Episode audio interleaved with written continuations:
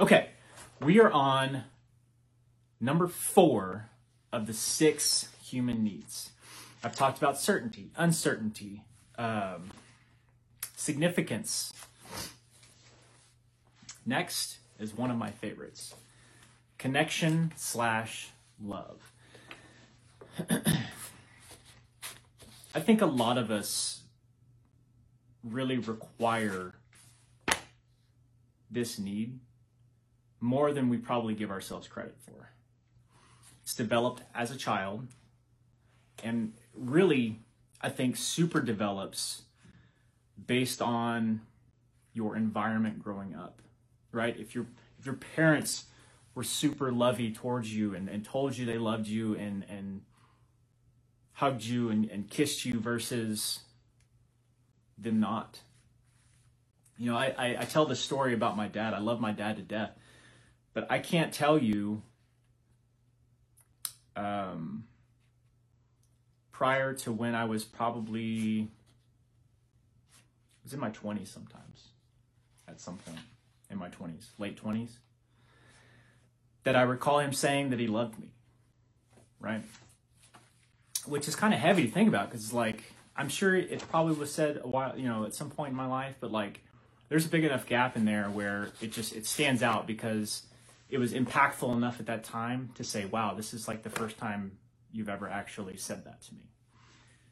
So think about that in what I'm going to talk about here and how it relates to your upbringing and how it relates to how you associate your love and connection with others. So if love if connection and love is your top basic human need, you're constantly seeking out a close relationship with someone or something. Right? You all you can't really be alone you want that connection. You need that love from people. And we know people like this. Um, it, it ties in with needing relevance or significance, right? You're always searching for that. You truly understand that love wakes you up to the gift of life because you're sharing that connection with somebody. People need love, and this can lead to some incredibly fulfilling relationships, especially especially if the other person feels the same if you have this connection that's mutual, even as friends or as partners, whatever,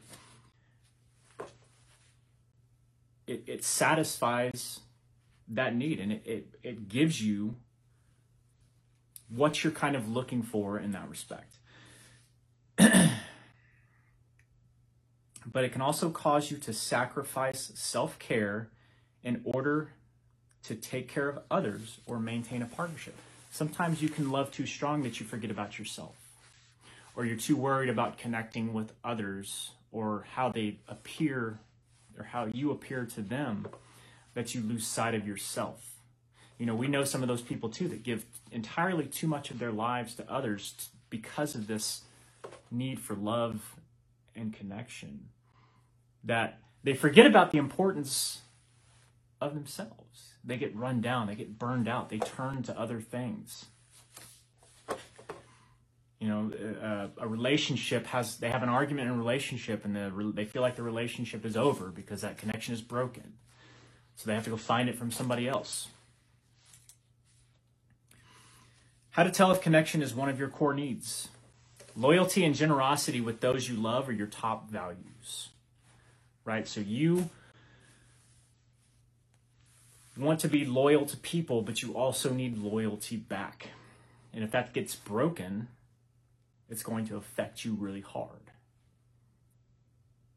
You give freely and others find you trustworthy. Like if you're if you're loyal to people, they're going to find you they're going to put their trust in you. You know, and if being loyal and needing loyalty is big on you, then you are probably a trustful person. And you can also expect people to trust you back. Right? And you give that expectation of trust onto them, which is really hard to do for people. If you're missing that, if you have a hard time trusting people, maybe it's that you're lacking a little bit in that department. Or maybe growing up, you didn't have much of this connection or this love growing up, that it's hard for you to place that trust in others. You have strong social ties, but you can sometimes lose your sense of self and find it hard to say no. There's pluses and minuses to being heavy on the connection love scale. How to fulfill a need for connection. Be willing to be vulnerable and create deeper, more meaningful relationships, right? Not just these surface level bullshit relationships that are just like, hey, how's it going? You know, it's whatever. Like, actually dive in. Ask your friends how they're doing, right? If they don't want to share that with you, then that's on them. But really trying to figure out more about people, just in general, will pay you big dividends in the long run because they feel that connection as well, whether it's in business, relationships, private relationships, other relationships, uh, partnerships. Get past the surface level shit. Find out what's going on beneath. Willing to open up to other people too. Communicate your needs to your partner to improve intimacy. Guys, this was a big one for me. Being able to tell your partner and be honest with them is how you make strong relationships with your spouse or your loved one or your partner. Telling them what you want to do and not fucking hiding it or lying to them, right? That's surface level. If you really want them to open up, if you really want to be passionate, if you really want to get that connection, you got to be vulnerable and you got to tell them the truth. And achieve greater spirituality through prayer, meditation, or connecting with nature. So, again, this one was more about, you know, we've all grown up in different circumstances. I think it's important to realize that, right? But know that if you have a hard time connecting with people or feel like you do or feel like you have a hard time falling in love with somebody or some people loving you back, there's probably something missing there. Either you were the way that you were raised